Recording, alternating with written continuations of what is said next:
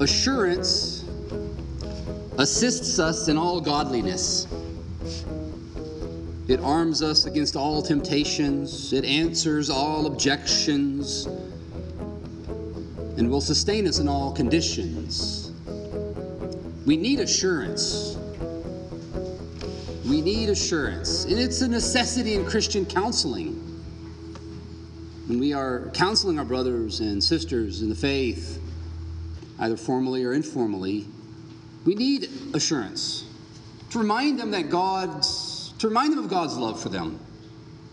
That God loves them, that God has not forsaken them, that God cares for them and will take care of them. And those truths, the truth of God's love and his care for us, is the assurance of adoption. Assurance of adoption is the title of my sermon this morning. The assurance of adoption, which is what we find in our text, God's love and adoption. And we find that God's love and adoption is not an acquired place in his home. Adoption is not acquired but received. An important point. You see, friends, we are chosen by excessive divine love. Excessive divine love, which overflows in excess from us to our neighbor. And so it is true we love because he first loved us. And the assurance of adoption reminds us that God loves us. That's our point one that we're looking at this morning. Will never leave us. Point two, and takes care of us. Point three, we are ruled by love. We are ruled by love. That is the truth of adoption. And the assurance of adoption assures us that God loves us. Verse 14, for all who are led by the Spirit of God are sons of God. The leading here is a passive verb. That is, we are led by. We are not led in the sense that we receive, but we are led in the sense that we receive. God leads us. He works in us, both to will and do according to his purposes. This is not an acquired work. It is a work of God that we receive. He even says in the next verse, for you did not receive, placing this passive in its proper context. It's not acquired. It's not by our works, but it's the work of the Spirit. The Spirit works. He leads. You see, the Father graciously adopts us by his Spirit, who then directs our whole life, body and soul, in life and in death. He moves the sinner, and he moves the sinner in a certain way. And in context, he moves the sinner in mortification. Look at verse 13, because we're kind of in a context. You always are in the Bible. Verse 13 says, for if you live according to the flesh, you will die. But if by the Spirit you put to death the deeds of the body, you will live. Do you hear a works principle in this verse? There's a works principle here. If, the conditional, if you live a certain way, then you will live eternally. In this verse, in its outside of its context, as a proof text, might cause us to think that eternal life comes by works. And I can hear the moralist even now saying, aha, see here. If you do these certain things, then you'll live eternally. Work out your salvation with fear and trembling, says the moralist, says the legalist in his proof text. But the problem with proof text is this. Context. Context will always rob the proof texter of the text that he lives and dies by. If you live, you will live a certain way. You will live eternally. And if that's the truth, in the end, the virtue of fear, the virtue of fear that causes anxiety, is our motivation and the proper motivation for good works. Many legalists tell us this. And so they place the threat of hell always before us, always before us. And therefore, virtues like faith, hope, and love spring from the fear of hell, apparently. But in my mind, it seems like these virtues, faith, hope, and love, cannot spring from the fear of hell, because these are selfless acts. For the fear of hell really produces selfishness. Selfishness is the virtue of fear, because you want to get out of the threat. You want to leave the threat behind. It's a selfish act. You want to escape this horrible threat. And so what is the answer? Well, it's the context. Work out your salvation with fear and trembling, for it is God who works in you both to will and do according to his purposes. So we find in the context itself, this is no Arminian text, this is a Reformed text. And they always are. This is a text on God's sovereign love, God who works in us, God who causes even our sanctification. It's monergistic. For you theologically minded people who love big fancy words, it's God who works, both in us, will, and do. So the apparent works principle in verse 13 is answered in verse 14, for all who are led. It seems like it's a works principle on our behalf, but then we see verse 14, no, it's the Spirit. The Spirit leads us in this direction, this mortification. And then the virtues of faith, hope, and love do follow. Because when we see it in its proper context, this sanctification is a rule of love rather than fear, which makes thankfulness the Christian virtue. And so Christian good works are an exercise of gratitude, not compulsion, but faith, hope, and love. And so the apparent works principle in verse 13 is answered in verse 14. The Holy Spirit works in us both to will and do according to God's purposes, which one of his purposes is the mortification of sins, the mortification of flesh, putting to death your sins. And sons of God are there those who mortify the flesh. If you mortify the flesh, you're led by the Spirit. And if you're led by the Spirit, you're sons of God. And therefore, good works are necessary. They're necessary for those who God loves. I'm speaking a lot about love. That's the point I'm on, that God loves us. But you don't really see love in this text. Pastor, where's the love at? Well, the love is found in the expression sons of God. That's an Old Testament expression. For who are led by the Spirit of God are sons of God. It's an Old Testament expression. Israel is called the sons of God. Why was Israel called the sons of God? Two whys. Why? Why was Israel the sons of God? Because God promised to be their father. He promised to be a father who takes care of his own. He promised to be a father who would provide and protect. And that's why they were sons of God, because God loves. Now, the second why did he love? Why did he love such as Israel? Is it because they were such great people? He adopted them because they were so awesome and glorious, full of virtues like godliness and holiness and righteousness? No. If you know the Old Testament, it's apparent to know. And so the answer, why does God love and protect Israel? Why does God love and protect his people? The only answer is love. If the moralist is right, the answer is because of us. If we're right, the answer is always love. It's a better answer. Love. So it turns out the expression sons of God is one of love. It turns out that the love of God moves us to good works. For God so loved the world that he gave his only son.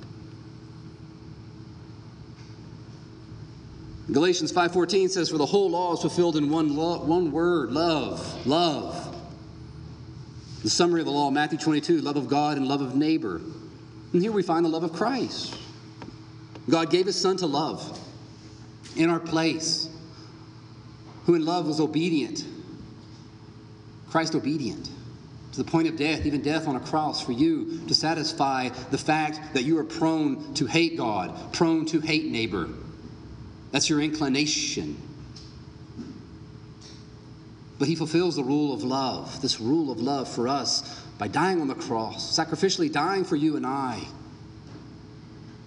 And then also raising again from the dead and pouring out this Holy Spirit who gives us a new rule, a rule of love, Galatians 5:18. But if you're led by the Spirit, who wants to be led by the Spirit? We all raise our hands, figuratively, because we're a Reformed church.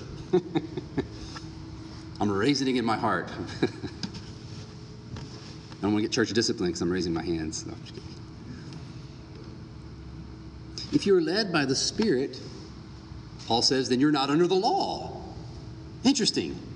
We're not under the law. Freedom. We can do whatever we want. Eat, drink, and marry, for tomorrow we die. No. If we're controlled by the rule of love, we can truly love for the first time. And we can truly obey the law for the first time. This is what it means to be children of God, to be ruled by the gospel in such a way that we're ruled by love. Love controls us. Love controls us so much. Guess what? We love God. And we will love neighbor. In such a love that we'll even forsake ourselves. It's a weird ethic that the Christian holds, the forsaking of self, turning the other cheek. This ethic of love that we share, or that we don't share with the world. The world might say that ethic is insane. Turning the other cheek and loving and praying for your enemies and praying that Saul's would come out of and Paul's would come out of the world that hates us and we hate. But we want and we desire salvation of all. And so we're willing to even forsake ourselves. It's because we're moved by love and not fear. We're not afraid of what God can do with the wicked. Verse 15, for you did not receive the spirit of slavery to fall back into fear. The spirit of slavery here is works righteousness. Do more because you're not doing enough and so forth. And there comes fear because of the works principle.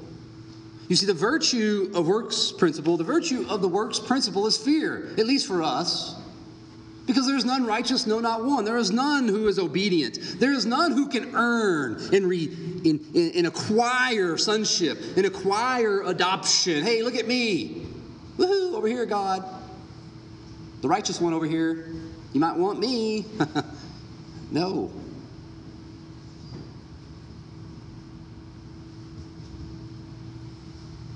We must fear God. It's the beginning of wisdom and faith. We fear God. We'll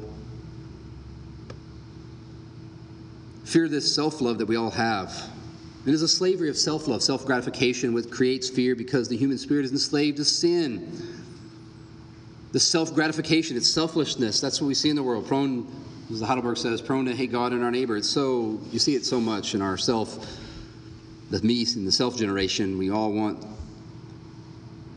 focused on self. But God breaks this enslavement. He makes us his own, and he gives us the Holy Spirit who leads us, as sons and daughters, as a family, to love.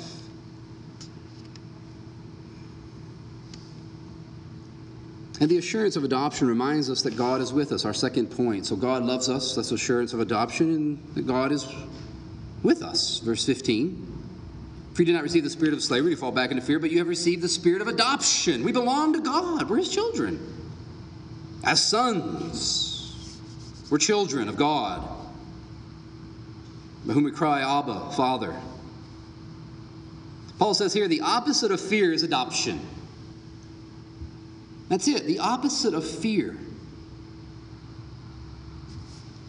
Fear of falling away, fear of not being right with God. It's adoption. Adoption was also a privilege of Israel as a nation. Listen to Romans 9:4. They are all Israelites, Paul writes, and to them belong the adoption, the glory, the covenants, the giving of the law, the worship, the promises, adoption. They were sons of God through adoption. They were not natural-born children. No, but God chose them to be his own. Which brings forth the other why. Why? Why? Why did God choose this people? Their apparent holiness and righteousness. Why adoption?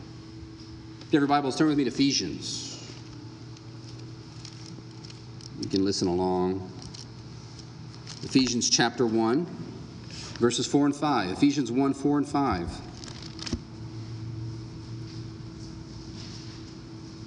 Actually, we'll start with verse 3. Blessed be the God and Father of our Lord Jesus Christ, who has blessed us in Christ with every spiritual blessing in the heavenly places. That's the people of God. You have every spiritual blessing in the heavenly places, even as he chose us in him, before the foundation of the world, that we should be a holy and blameless people before him. In love, here's the answer, in love he predestined us for adoption as sons through Jesus Christ. Why adoption?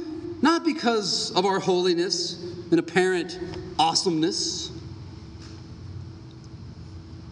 oh, it must be because we're American. No, no, no. No, it's love.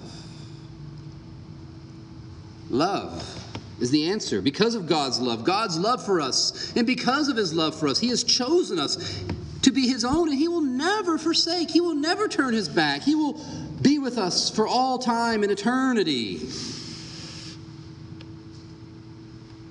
Back to Romans 8. For we receive the spirit of adoption by sons. We are so near to God that we can cry to him, Abba, Father. The verb to cry here, to cry out, is a verb of prayer. You see the same word in Psalm 3, verse 4. I cried aloud to the Lord, and he answered me from his holy hill. I cried to the Lord in prayer. I cried out to the Lord, the psalmist says, and he heard me on his holy hill. It's important to realize when we cry out to God that he is far above us. He is on a holy hill. Far above us. He's holy, holy, holy. Transcendent. Important to realize, especially in our culture, we're losing the transcendence of God. He's no longer holy. He's homeboy. And in the praise song, he sounds like he's boyfriend. No, he's far above. We cannot lose the transcendence of God, who's majestic in righteousness and holy. He is absolute. He is almighty, far above us. You see that transcendence lost in our culture in many ways, not only in our worship. The worship is so eminent today in the modern evangelical church. You turn in, you don't turn out. And you sing these songs. It sounds like you've lost your boyfriend and he's returned to you. They're like Jesus is my boyfriend music. It really is. We lose the transcendence in our culture. You see it in modern translations even of this word Abba. It's an Aramaic word. It actually would have been the word that Jesus taught the disciples how to pray, because he taught them in Arabic. Our Abba, who art in heaven. But today this word is translated by these modern commentators as the word daddy. You might have heard that. This is daddy. And daddy in the American egalitarian sense of our homes, where we children call our parents, as little ones, my children call me daddy. This is anachronism. In the ancient world, in Rome, the children didn't call their dad daddy in this intimate sense. There was a lot of fear and reverence in the home of the father. Matter of fact, in the ancient world, in Rome, the father had the right, until the child was out of the home, the father always carried the right to put his child to death at any time. It's crazy. They had that right. There's a sense of fear and respect. Even maybe some of you who are even a little older remember that fear and respect that you had for your father. There's always this, in the old days, kind of a certain fear and respect of father. Way more so in the ancient world. So this is an egalitarian modern anachronism to say, no, this means daddy in our sense of our terms. No, he's still Father in heaven. The Jews, to combat any apparent daddy issues that might result in praying this, would always pray, Our Father who art in heaven, to remind us he's far above us, transcendent. But at the same time, as I speak of the transcendence of God, he's almighty, let us not lose grasp of the sense that he's immediate and intimate, and that he is near. The immanence of God is proper. But here's the thing, we must hold the two virtues of God's transcendence and immanence in harmony together. And when we hold them in harmony together, it is a concert of grace that we hear, and we come to a throne of grace, and we are praying to a God who's absolute, who can do all things, who holds all power, who holds the world in his very hand, who's a consuming fire. We come to that one who can do all things because he's almighty, but we also come to one who's a father and who is faithful to do all things for us. It's a fine line, the eminence and the transcendence of God, and we must hold both together. And so we come to an amazing and almighty God who's a faithful Father. So we come to Him in our prayers. We realize that God is with us. And so we can pray to our Father because of adoption. But we come always on His terms because He's almighty. That's why we are taught to pray a certain way. We don't just pray like we want to pray. And I see a tendency in the modern world to not even pray as we're taught anymore. As I've served with others that aren't Reformed, I've heard in prayer often praying to an innocuous, or not innocuous, but almost a deist God. God, we pray, God, oh God. We don't just pray to God, we pray to God, our Father, pray to our God, Father. Another thing we don't do, we don't pray to Jesus. You got to return to, dear Jesus. We never are commanded to pray to Jesus. We pray to our Father in Jesus' name. There's a certain formula. Reminds us that we're Trinitarian. There's a proper way to approach our Father in heaven in Jesus' name. We come to Him on His terms. The Holy Spirit leads us, and the Holy Spirit leads us to a throne of grace.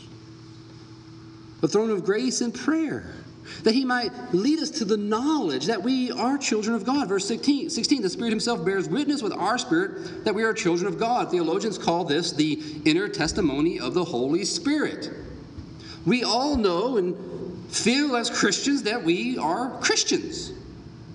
Maybe the only answer, how do you know you're a Christian? I just know I'm a Christian. I know I'm a Christian. But we must not also forget at the same time that this inner testimony of the Holy Spirit is a knowledge that we receive by faith. And faith is always something outside of us that is extended to us externally. So even the inner testimony of the Holy Spirit is not some subjective thing that we receive. It's something we receive. We don't acquire it because it's in us and we just have it. It's not a work. It's something we receive externally. And so even the inner testimony of the Holy Spirit is not a subjective work, but it's something that God does outside of us. And you see that in the pronouns here, the plural pronouns. It's us. You see it in the expression sons of God. You see it in the expressions inheritance, a family. We're all together privately our own, but plurally together as one. And we come together as a church and we receive a means of grace. As I've been saying week in and week out for the last several weeks, our faith is personal, but not private. The faith is personal, but not private. It's something that we all share and have with Christ and His adoption. And we are His sons and His daughters, but it's not a private thing. Because we're a family, so it's a thing that we must have together and share together and serve one another. And then this love that God has and He gives to us personally, we share publicly with each other.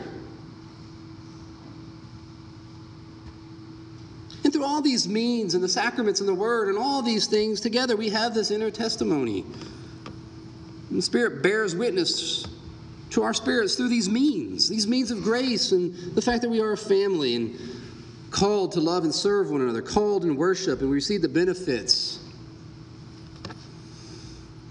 And you really see that plurality and that necessity of public adoption in verse 17. And if children, then heirs. Heirs of God and fellow heirs with Christ.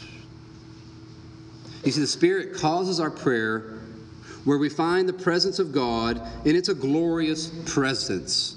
The inheritance, and it's a glorious inheritance. Inheritance is itself an Old Testament expression. Inheritance for Israel, the expression for them, is now our inheritance. And we find here that all who are led by the Spirit of Christ are heirs of God and joint heirs with Christ. Having delivered up His Son for us, God will with Him freely give us all things, Romans 8:32. Paul assures us in 1 Corinthians that all believers, he says, all things are yours. The world, things present, things to come, they're all yours. And we find here that all believers, before and after Christ, receive a kingdom of God alike. We all receive Christ. We all receive that God is put under Christ's feet. We receive a church, His body. We receive the fullness of Him that fills all things. It is the hope and privilege of every believer to be filled unto all the fullness of God. Together as a whole, we receive this love of God, a divine love in excess that causes us to excessively love others. The Spirit who clothed Christ in our flesh and consummated glory now clothes us with Christ, and with Christ is the key to this glory. And you see it here even in our text, provided we take up our cross and follow him, right? Provided we suffer with him, provided we suffer with Christ, provided we take up our cross. You see the glory here, the inheritance, is not earthly riches. Because earthly riches, friends, are poverty. Earthly riches are poor.